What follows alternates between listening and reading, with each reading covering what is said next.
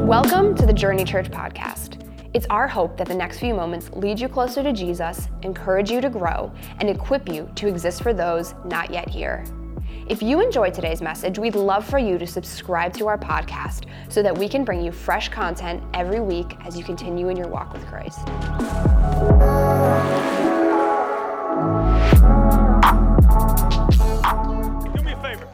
Welcome everybody as, la- as loud as we possibly can. Not like a typical Sunday, as loud as we possibly can in Montgomeryville You're watching online too. Yeah, let's let them hear us, man. It's good to be with you today. Hey, I don't know if you were coming for this service and you're waiting. I preached too long last time. And so, and I don't want to leave anything out because we're answering questions that you asked today uh, on abortion. So last week we talked about abortion. If you haven't been here for the last few weeks, we've been doing a sermon series called What's the Line?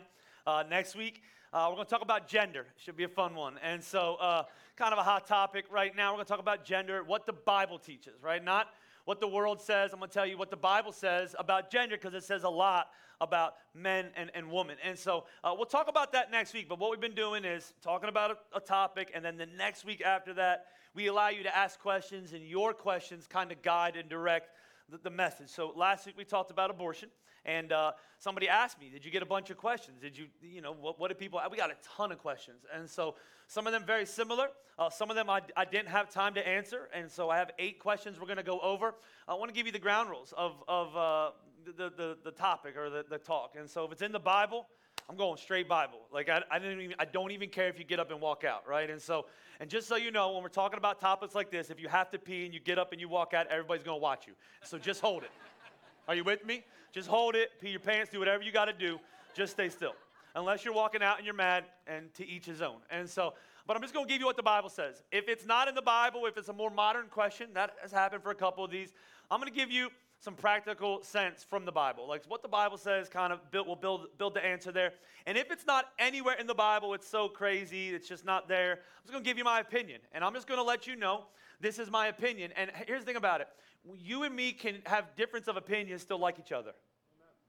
That might be something our like our adults, we can't figure that out. We should teach our kids that.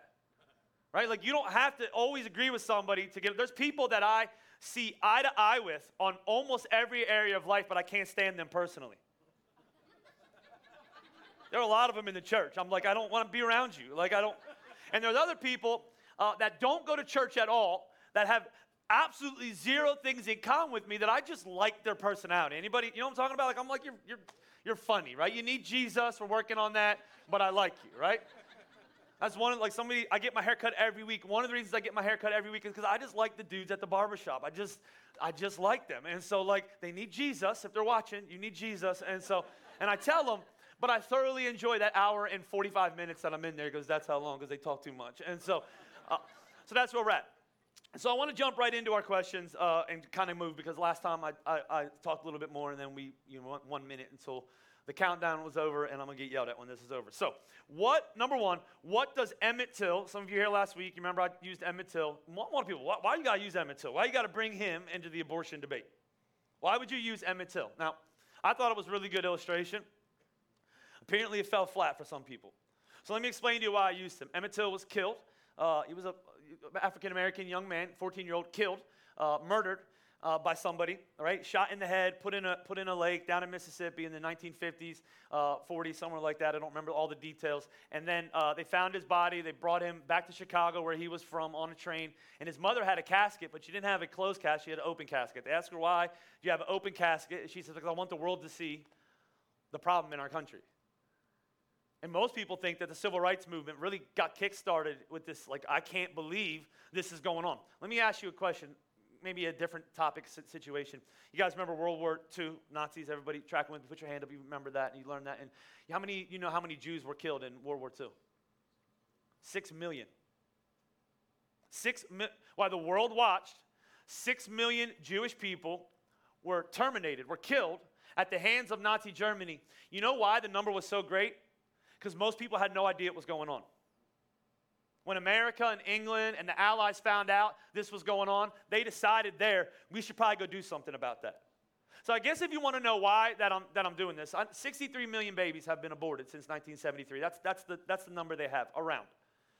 If I can bring some awareness to the, to the evilness of a lot of what goes on. I wanted to show pictures of aborted babies, but I was told not to do that. And so I told you, told you, you get the PG version of who I am most of the time. And so, and I didn't do that because I don't want to be filled with grace. I didn't want to trigger people. But if I could bring some awareness, we just get into habits. This is just the way we live life. It's normal. So if it's normal and common, it has to be okay. But I want to I want to bring some awareness. I want people to kind of get out of their habitual living of, well, this is just how everything goes, and maybe have what I would call some spiritual eyesight and go, okay, maybe there's something needs to change here. Like, uh, anybody Wawa fans here? Anybody Wawa fans? Anybody go to Wawa every morning and wait in line? Just what we do, right? Like you don't beat the rush, you wait in line. I went to Wawa this week. I always wait in the exact same spot for the exact same cash register. I'm like that. Wait in line, get in line, stay on the X. You know, they got all these COVID lines still up. And so you're waiting there and waiting there. And this week I went in and there was a lady yelling at everybody. Here's what she was yelling about. They had put self-checkout kiosk in Wawa. But nobody was using them because we're all creatures of habit. We go, we stand in line, we're supposed to go in, we walk slowly. It's like being on a ride at Disney World. We're 17 minutes late. We lie to our boss. We said we sat in traffic. The traffic was the line in Wawa. and she was yelling at people, hey, we have a better way to do it. You have coffee, it's gonna take three seconds. She yelled at me, and I just kept my eyes down and stayed in line. Because that's what we do. And this is when it comes to topics like this, we just, it's just better. We don't want to make waves, we're just going to stay in line. And I guess my goal was to make some waves.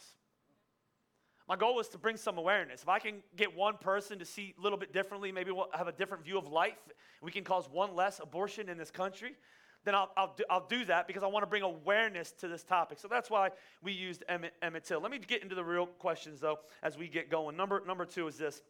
I love them.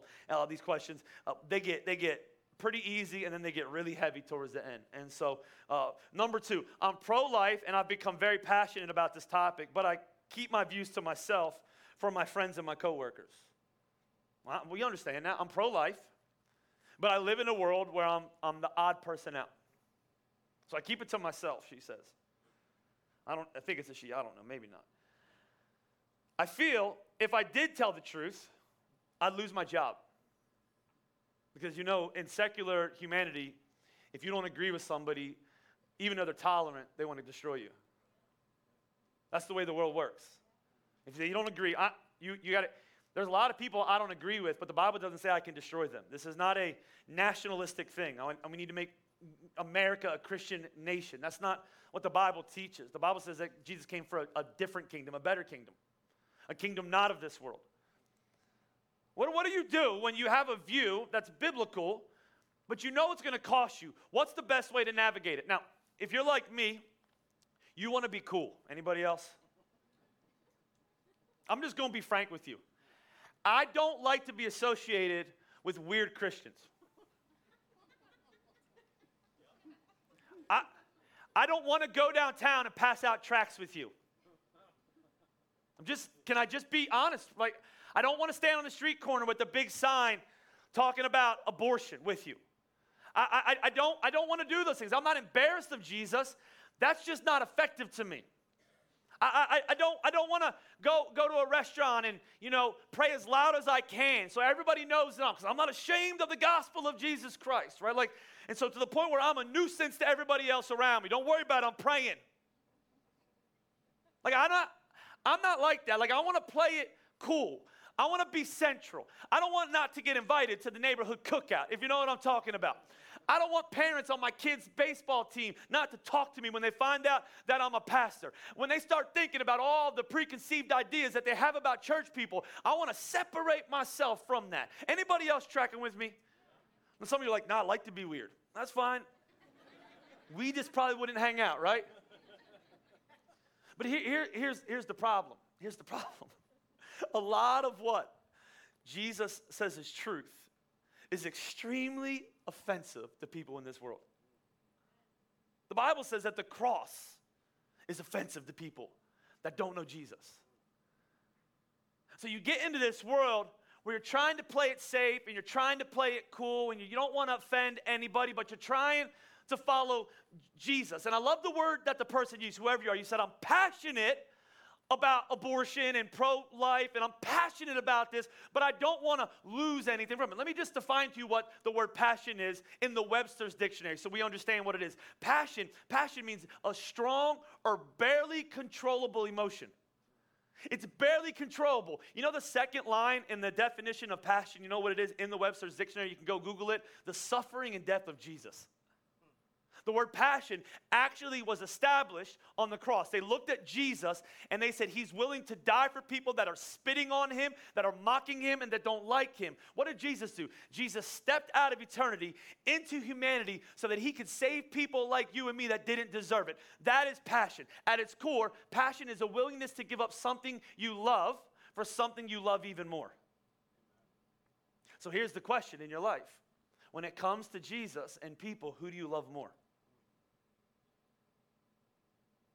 If you love people more, you love applause more, you love acceptance more, you, you love a pat on the back, you love not feeling weird, it's going to be impossible for you to fully follow Jesus. But if you follow Jesus and you love him with your whole heart and you're passionate about him, you are fully aware. He didn't put it in fine print somewhere and tell you it's going to cause problems. He was crystal clear. Watch what he says in the book of uh, Matt, John chapter 5. He says, Hey, listen, when the world hates you, keep in mind it hated me first. Wasn't fine print stuff. Wasn't at the end of the commercial. He says, if the world hates you, I want you to remember, it hated me first. If you belong to the world, the world will love you as its own. As it is, you did not belong to the world, but I have chosen you out of this world. You want to hear an even less, less uh, cool verse? More offensive, less woke? Because everybody wants to woke Jesus now. Like you got to be woke, like a, like a Jesus that is so uncool. Like this is, this is so uncool because you think of Jesus, what do we think? He came for peace. He had a perm, parted his hair down the middle, wore a white dress, little blue satchel, right? He was white, even though he's from the Middle East, right? Like, we did a real bad job. job. He didn't have any dirt under his nails because he wasn't a carpenter. Never got mad at anybody. Never ever, you know, controlled anybody. I even like to be called, be like, well, you know who killed Jesus? The religious people. And that's kind of true. But the same people that he was feeding and witnessing to and helping, they were part of the crowd that turned their back on Jesus and said, Crucify him. It wasn't just the religious people. It was all of us wanting to be cool. Oh, it's not cool to follow Jesus today. It was cool on Monday. We were fanning him with Hosanna stuff, right? And, and palm branches. But now it's cool to crucify him. I want to be cool. What does Jesus say? Watch what he says. This is so uncool, Jesus. He says, Do you suppose that I've come to bring peace to this earth? He said, I didn't come to bring peace, but a sword. I didn't come to this earth because it was good. I came to wreck shop. This place is broken. Watch what he says, though. This is, this is crazy. He says, For I come to turn a man against his father, a daughter against her mother, a daughter in law against her mother in law. That's not difficult, Jesus. A man's enemies will be the members of his own household. Anyone who loves their father or mother more than me is not worthy of me. What's he trying to say? I'm going to give you truth that sometimes going to cause it to be uncomfortable with people that you love. It's going to be uncomfortable. I mean, you, it's going to be uncomfortable sometimes for you to faithfully come to church because everybody in the world schedules everything they're going to do on Sunday. You ever notice that? The only thing not open on Sunday is Chick fil A. Everything else. If Chick fil A starts opening on Sunday, the rapture is coming. Prepare yourself. that is in the Bible somewhere, right? Like, it's okay. I just want, I just, it's okay. It's okay for you to stand up for the truth and for somebody to walk away from you. If you've never in your life experienced rejection from Christ, you're probably not following Him wholeheartedly. It's going to happen. Somebody's going to leave you out. Somebody's going to think you're weird. Somebody's going to think you're stupid. Somebody's going to think you're outdated. Somebody's going to think you're old, you're old-fashioned. As the world moves away from Jesus, it's going to be more and more common. Let, let me, let me just keep, keep going quickly. If God, I like this question. I'm going to answer it fast.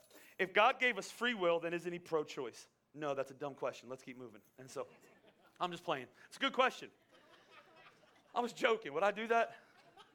Although if I could cut one out, I would because this one takes some time. But uh, it's a good question. Okay, God, God's free will.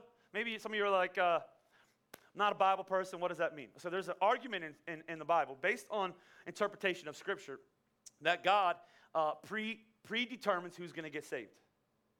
So he looks out on the world, he has people, and uh, he predestines some people to go to heaven. This is actually theology and churches. You can, you can read it. Presbyterian churches, there's a few churches that do this. And I'm not here to argue uh, because what I've found is you can argue, and when you're done arguing, you don't even know what you're arguing about.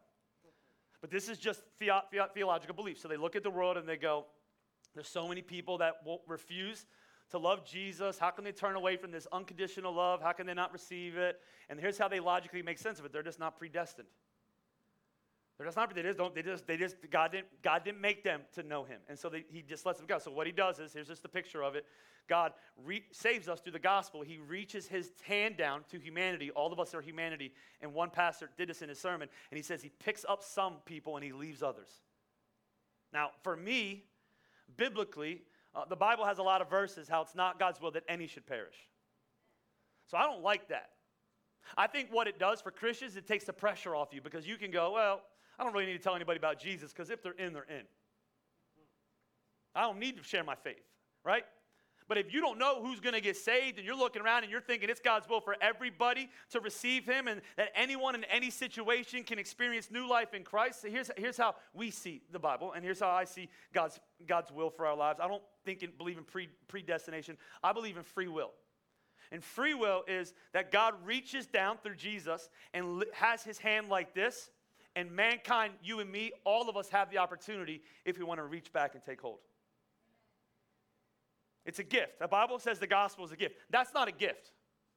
If you put broccoli in front of your kids and you shove it into their mouth, that's not a gift. Right? That's, that's not love. You're going to eat this and you're going to like it, right? That's not, but, but if you put a gift in front of your kids, you say, I've given you this gift, I've wrapped it up, I've paid for it, I've taken care of it, I waited in line at the store to get it on Christmas. Here's the gift. What is their responsibility? They can go, I don't want the gift, or they can say, I'll take it. What do they do? They take it and they open it up. That's a picture of salvation. And the, the, when, when somebody's asking about free will, what they're asking about is free will is there because love needs free will. Love needs, God didn't say, You'll love me or else. He said, I love you no matter what. But for you and me to have a relationship where your sin does not separate you from me, you have to receive the gift of salvation that my son accomplished on that cross 2,000 years ago. You're not a good person. Can I just be, you're broken, you're lost, you've messed up, and we're separated, but I'm gonna come and get you. That's, that's the gospel right? But you need to receive it. That's, that's free will. But here's the thing about free will free will doesn't give you the right to do whatever you want. That would be like me saying, I got free will, so my kids piss me off, I beat them up. I mean, it's not something to laugh about, but let's just be honest. There's times in your kid's life where you're like, if I could, boy, I just brought you into this world, I'll take you out of this world. That's a parental right saying right there, right? There, there, there, there's times that in every one of our lives, we don't want to be faithful to the person we married. We just don't. It's too much work. They're annoying today. There's times I don't want to do the right thing. And so when you say, isn't God pro choice because he gives free will? That, those are two different things.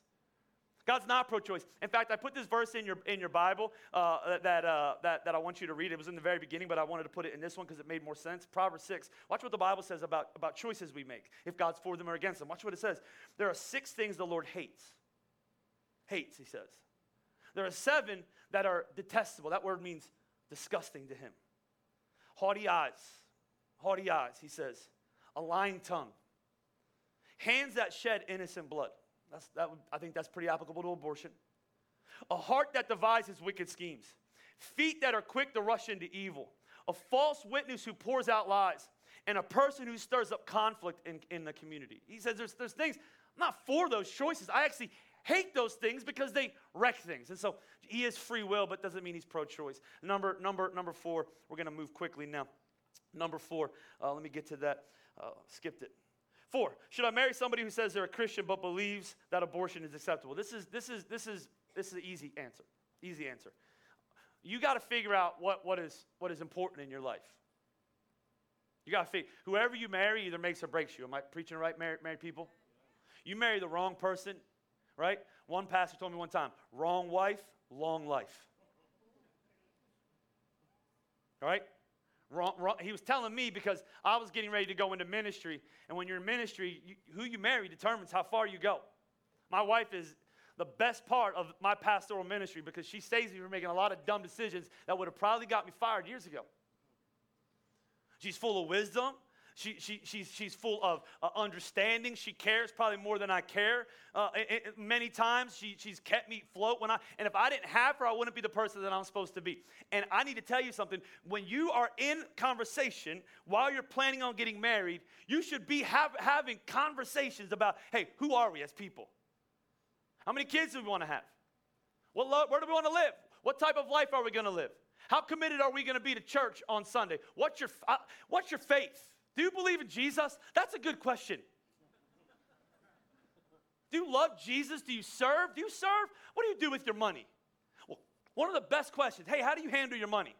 Are you a tither? Do you put God first in your finances? Well, how do you use your time? What do you do with your time? What, do you, what, what, what does that look like? Hey, what do you believe about certain things? What's your view on, on conception? Like that's, that sounds like a ridiculous conversation. Maybe something you shouldn't put on your, on your, you know, your dating account, right? But probably an important conversation. What is your view on life? So when you say, hey, should I marry somebody who doesn't believe in abortion? I'll say the same thing of, of any conversation. The Bible says, don't be unequally yoked. What direction are you going? If they're not going the same direction, don't try to go with them. Cut it loose, right? Like they're, they're going to pull you back. You're going to pull them back. You're going to be mad. You're going to be yelling at each other. No issue is neutral like that. We're not going to worry, worry about it. Like let's figure out who we're going to be and let's move, let's move forward. All right, let's get to some serious, serious questions uh, that, are, that are really good. Number five, what does the Bible say about birth control? Would that be in the same, uh, would that be in the same as abortions or plan B? Somebody else asked, many few people asked this. It, is it not God's will for us, if it's not God's will for us to interpret, interrupt a pregnancy as this destroys life, is it okay with God if we use contraception as this prevents life? What a good question. What a great question. This is, this, is this is, anybody have any Catholic friends that have 17 kids? Like this has been something the church as a whole has wrestled with because we value life and we, we value you know, conception, and from the very beginning, we read Psalms 139. God formed you in your mother's womb before the foundations of the world. He was thinking about you. What about birth control? What, what, what, what do we do with that? Like, what about plan B? How do we handle all these situations? Am I just supposed to, you know, let God, you know, be in control of my life and not take any precautions and just have as many babies as I could possibly have? Some of you would say, yes, that's the right way to go. More power to you. That's why we're building a new kids' wing. You have them, and we will make room for them, right? Right? But others of you are saying, what is the answer? Like, I, I didn't ever really think about abortion. What am I supposed to do? God's sovereign. Like, is He in control of my life? Well, give me as many kids as I, I want to have. And I, I just, like, I think we wrestle with this situation. I started thinking logically about other situations. Like, God is sovereign, but how many of you lock your door at night? Anybody like, oh, God's sovereign. I'm, gonna leave, somebody, I'm not going to lock my door. If they break in, they break in. Like many of us go, no, I'm going to lock my door. I'm going to triple bolt this thing. I'm gonna sleep with a gun or a hammer or something beside of my bed. Some of you are really, you really jump, you jump up every time you hear something. It's not a robber. You live in Boyertown, right? Go back to bed. It's a cow walking across your property, right? So, what is the answer? What do you do with birth control? So, let me just kind of work my way through this because this is a question that not just married people ask, but but, but really, you know, unmarried people ask. So, here's the first thing: if you're a Christian, First thing is, uh, don't plan to sin. Birth control is not your uh, is not your ability to do things you're not supposed to do outside the will of God so that you can stay away from the consequences. And here's what I mean Romans chapter 13 says, flee from all sexual immorality. So, birth control is not there so that you can have sex before you get married and not get pregnant. Now, I know I'm married, I know women from time to time take birth control for certain other health reasons, but I'm talking about I take this so that I can go out and sleep with who I want to sleep with, right? Not being married to them, and I don't have to deal with the ramifications of being pregnant with them because I don't want to be stuck with them the rest of my life. Birth control is not there so that you can sin outside of the will of God. Are you tracking with me? But let's just talk about those that then got married. Like, let's just assume all of you, a few weeks ago, you're like, I'm never having sex again until I get married. He said, have lots of sex. I heard that part of the marriage. I'm working on that part. I'm getting married. I'm stopping look at porn. I'm stopping all these things. I'm going to get married. I'm going to have a healthy sex life with my wife. We're going to have a family because that's what happens after you have sex, God willing. What do we do, right? I'm getting married. I'm 23 years old. I'm not ready to be a dad. Like, I don't know. What am I supposed to do? How am I supposed to handle this? Are we just supposed to do, let God kind of give us as many kids? What are we supposed to do, right? And so here, here's what I'll say. Number, number two, do the research.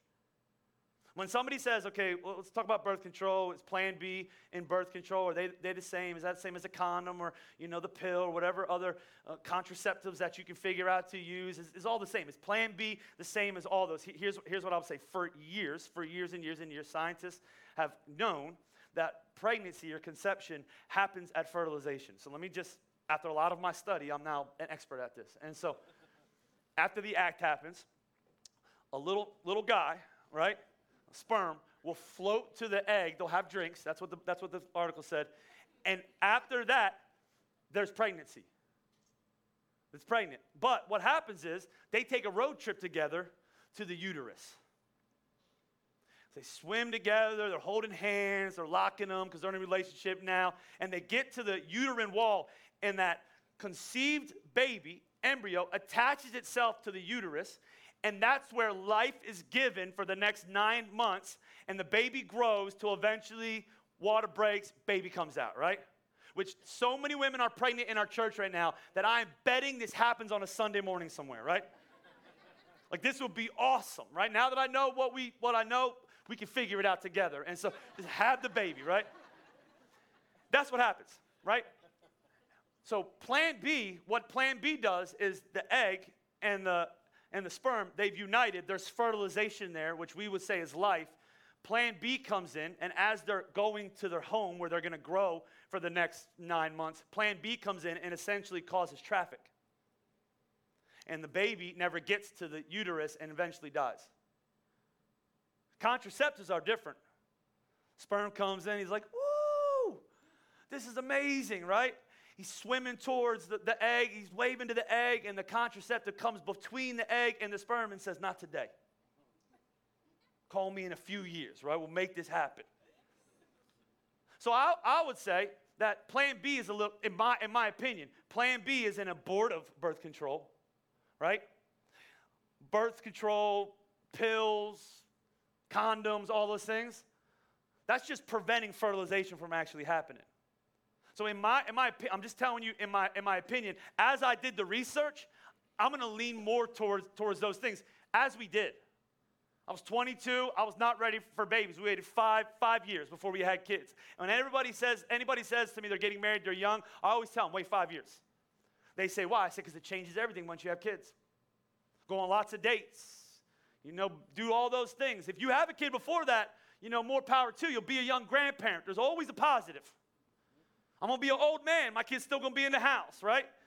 But I like those five years. And if God would have got us pregnant in that and sovereignty, we, we tried to you know, use protection and we would have got pregnant, we would have went with it because ultimately it's always God's will over my own plan. But I don't think that means that God says, you know what, you got you got you got to do with this. I think you have to, you have to, and then I think here's another thing you got to do. You got to do, do the research, and after you do the research, you got to consider the seasons that you're in. How many kids can we afford? How many kids do we want? How many, like, I, for me, it was like, we have three. That is definitely God's best for me, right? After three, I was like, I can't do this anymore. Like, I, I don't want any more, I don't want any more kids. If God sends us one and we're adopting, foster, whatever, okay, we would do that. That would be awesome. I'm open to that. But as far as getting pregnant again and doing it again as a 42 year old man, I, I said, nah, Abraham can be in that club by himself, right? Like, so I think you just do the research, you talk about the season, and then here's the thing you proceed with a clear conscience. It's, this is not, this is my opinion. Some of you are like, I'm gonna, no, we're never gonna use birth control. More power to you. Some of you have used different forms of birth control. I, am not the doctor in this, and I'm certainly not God. And so then you proceed with a clear conscience in areas where we don't have exact answers. And so you, it's not about, listen, this isn't about yelling at you, telling you did it wrong, telling you you made a mistake. Hey, you took plan B years ago, you aborted your baby, carry around that shame with you. This is, once again, let's just be aware, let's do research, let's understand what we're, the decisions we're making, and let's move forward with a clear conscience. Are you tracking with me? Are you tracking with me? Come on now. You're acting like first service. And so uh, let's go. Number six. These, these are really, these are where they get heavy. I'm pro life, uh, but pro choice when the mother's life is in danger.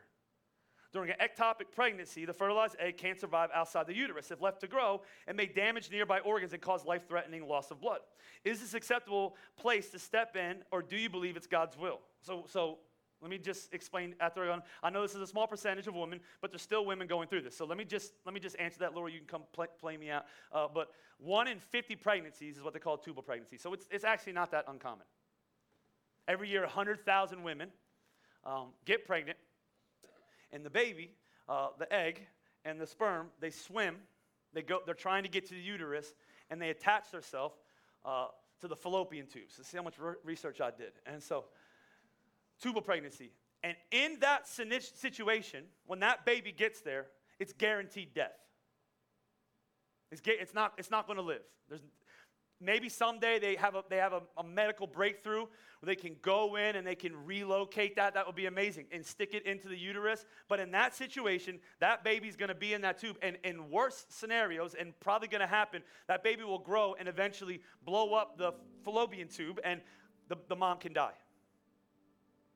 And the reason it's important is because uh, we, in our world, we like to go worst case scenario to justify decisions, right? And so it's like, okay we know abortion's probably wrong.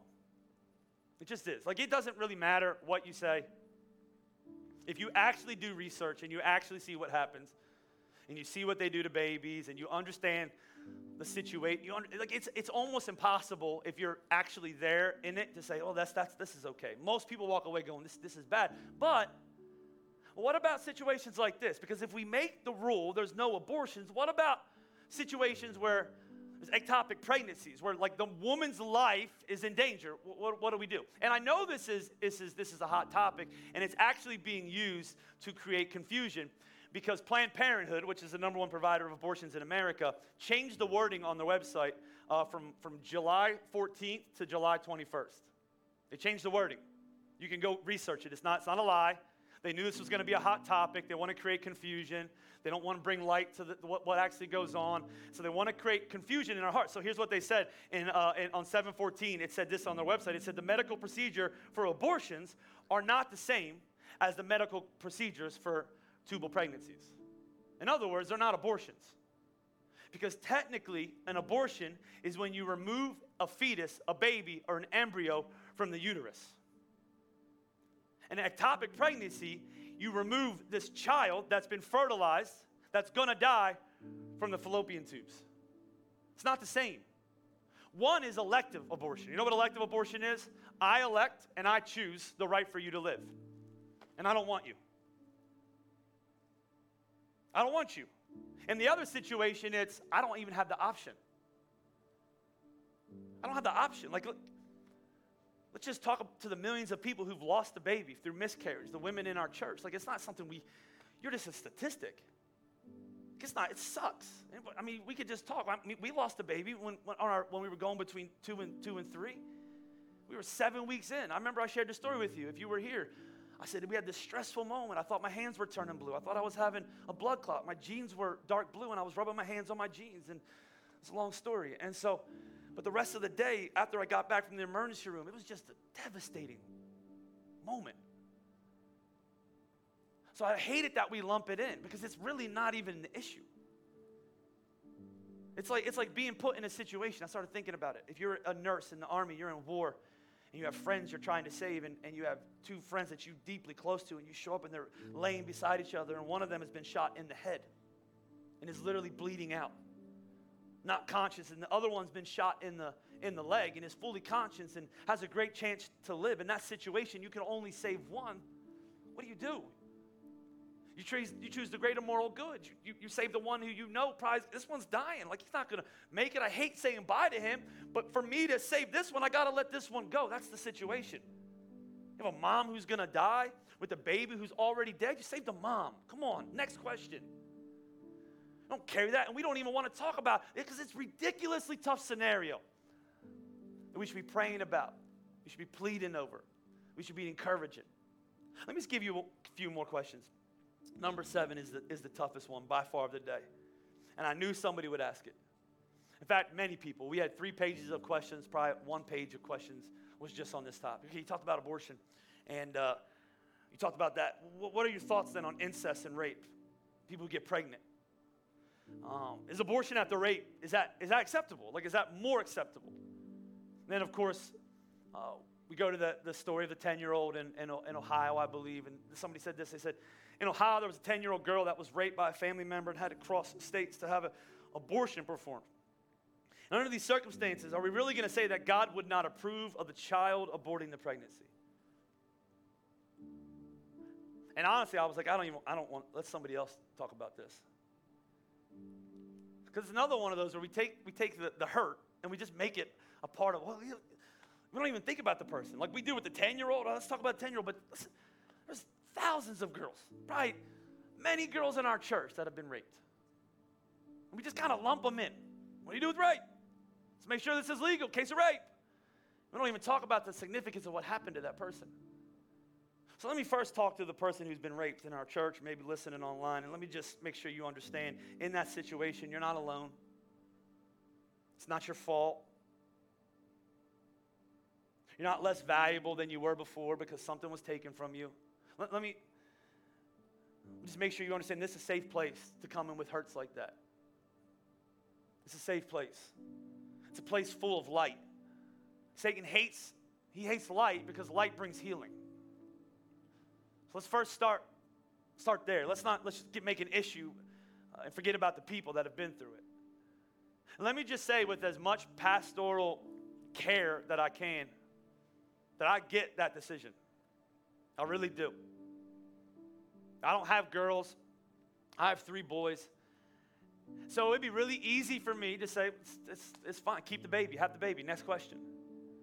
And that's, that's if I'm truthful with you, that's where I'm gonna, gonna land, but it doesn't mean we don't wrestle through that. It doesn't mean we're not brokenhearted through that situation. That's why we first started talking about godly sexuality, because if we could fix that, this stuff wouldn't be happening. We wouldn't be so addicted to pornography that we devalue another person to the point where they're just an object to pleasure us. This would actually get fixed. You would begin to see people as a daughter or a son of God you would understand that you're going to be held accountable based on how you treat that person because they're God's not yours. Are, are you tracking with me? Like stuff would change in our society if we got that right, but our society's broken. And so, what do you do? You know, a girl asked this one time. She was at Christian college. And she said, I got I went on a date with this guy, supposed to be this great Christian guy, and he took me out and we were by ourselves and he forced himself on me. And I felt so shameful. Four weeks later, I didn't have my, my period and I went to take a test and I found out I was pregnant. I didn't know what to do. So, in my shame, I went to the counselor at a Christian university and I expected her to give me an easy answer and tell me it's going to be okay and value the life inside of me and God is sovereign. And she told me, if I was you, I would have an abortion. And it broke my heart. Because what I found in that answer is we're, we're asking the wrong question. The, the question is, it's not that that's life. Like that, that's life. The question is, when did love start for that little boy, little girl in that in your stomach? And love doesn't start with you because before the foundations of the world, God loved them. God knew the scenario and the situation that they would come into this, this world. And for some reason, in his sovereign understanding, he has a good and purpose filled plan for their life. In fact, one of my favorite verses, a verse I apply to myself a lot, is in Scripture. Uh, the Bible tells us to overcome evil in your life with good. Good. Doesn't say you've been done wrong. The way to fix it is to, to do wrong. And trust me, I've been through that. I went back to Boyertown yesterday. Uh, my kids were at a party, so I was like, well, we're close to Boyertown. I guess we're going to Boyertown. We were out, and there was a metropolis of people out in Boyertown. They were having a Harry Potter festival and uh, talk about a fish out of water. That was me. And I'm from there, and so I was there, and we're walking around. You know, we're to go to this, this restaurant, and I started seeing a few, few people uh, that used to go to our church years ago, interactions with them. And there's been closure there, but there was a moment in my life when I was 25 years old that I started this church that four or five families that I still run, run with, run around and hit, see sometimes, all got together and left our church and said really awful things to me on a phone call, one after the other, and it broke me.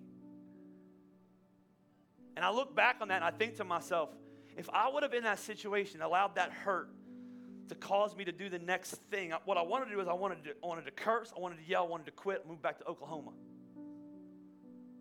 But I remember reading this verse. What do you do when it feels like evil is done? Do you overcome evil with good? What was the good I could do? Get up, brush yourself off, take what some of they said, apply it to my ministry, ask God sovereignly to build this church, and keep going. And you overcome evil in your life with good. And so I'm just gonna, I'm just gonna tell you, what would I do in that situation in the most painful, broken, humble way? I, if it was my child, I would say, listen, this is an awful situation. But that baby, that baby is not, is not evil. That baby has a plan. And the most gospel thing we could do is we can raise that kid together and tell them about a God that has a good purpose filled plan for their life. And it's hard, I get it. That's, that's difficult. The question is not life, when did love begin? Before the foundations of the world. Let me just give you one more, one more, one more question. This is, this is, this is, I thought, a good way to end.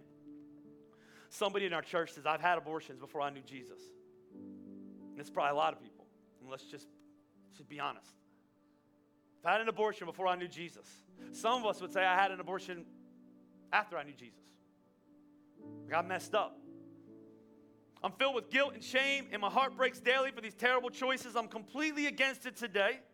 And I want to share my stance and my faith and how God made me a new person, but I worry I'll be judged harshly and viewed as a hypocrite or worse, that I'll give Christianity a negative view. So I struggle. I don't know if I should share this with others or I should keep it quiet. It's such a sensitive, serious topic. I, I started thinking about that person, and we had another question, and I just wish I could get rid of all of you and put that person that asked that question, whoever you are, in the same room with somebody who said this. Uh, if you've had an abortion in the past, but have since been saved and followed Christ, can you be forgiven and have everlasting life in heaven? I wish I could get to one person who's been saved and they're struggling with their past a little bit, but they maybe explain to them, hey, that's, that's, that's the gospel, to sit in the room with the other person and says, can I move forward? Can I be forgiven? Can I be set free. And I just want to I just want to remind you. I want to remind you of the gospel.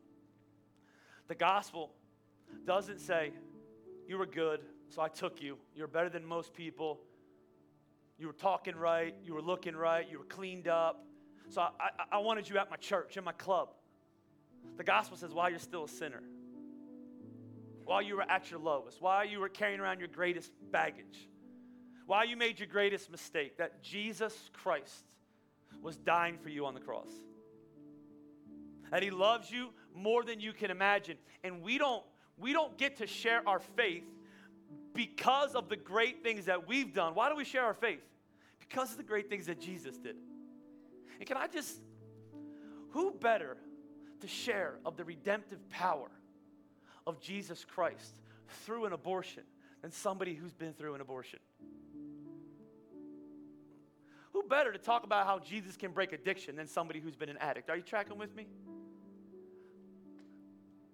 I don't want to hear from somebody who's always been clean that Jesus changes lives. Like, what, what have you been through? I want to see, man, you've been through hell and back, and Jesus saved you and set you free. And if He could do it for you, maybe He could do it for me. In Isaiah 61, the prophet reminds us that He gives us beauty for ashes. I love that because ashes represent death. They would put ashes on their head so that everybody would see they're walking around with baggage. And he says, when God comes into your life through Jesus Christ, he gives you beauty for ashes. Think about all the things that were, were taken from you, that you thought were dead, that you thought were gone, that you thought were over, but Jesus came into your life and he restored and set free we don't talk about Jesus because we're good. We talk about Jesus because he's that good in our lives. Amen? He has the, the ability to forgive us as far as the east is from the west. Let me just tell you, I, the, the girl who asked that question, can I be forgiven? When you come to Christ, he forgives your sins as far as the east is from the west. Got any geography fans here? Some of you are like, I don't know geography. What does that mean? Let me just explain this because I love to talk about this. If I go west right now, I'm going to get to the promised land, which is Oklahoma, right? And eventually you're going to go past Oklahoma and you're going to get to the other world we call California. Wife was like, we should go vacation now. No, we shouldn't, right? No, we don't, right? You get to the Pacific Ocean, and then you get to, to Asia, I believe. Am I right? And then after Asia, you get to Africa, and then maybe you hit a little part of Europe if you're trying to, you know, see some sights. And then you get to the Atlantic Ocean, and you come across the Atlantic Ocean, and you come into the port of in New Jersey, the beautiful, clear beaches of New Jersey.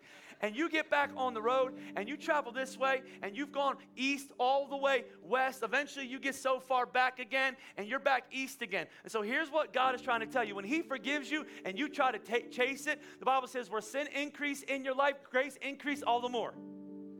You can't even find it anymore because he forgets it. You might try to run after it, but it's just staying ahead of you. You're like those dogs on the track chasing that thing they used to put the rabbit on there. You're never going to catch it. Stop running. Rest in the peace and forgiveness of God. When he forgives you, he says it's dead and gone. He doesn't expect you to carry it around anymore. That's not doing justice to the cross. That's why church is a place of freedom. Amen? Would you stand to your feet all over this place and would you bow your heads and close your eyes?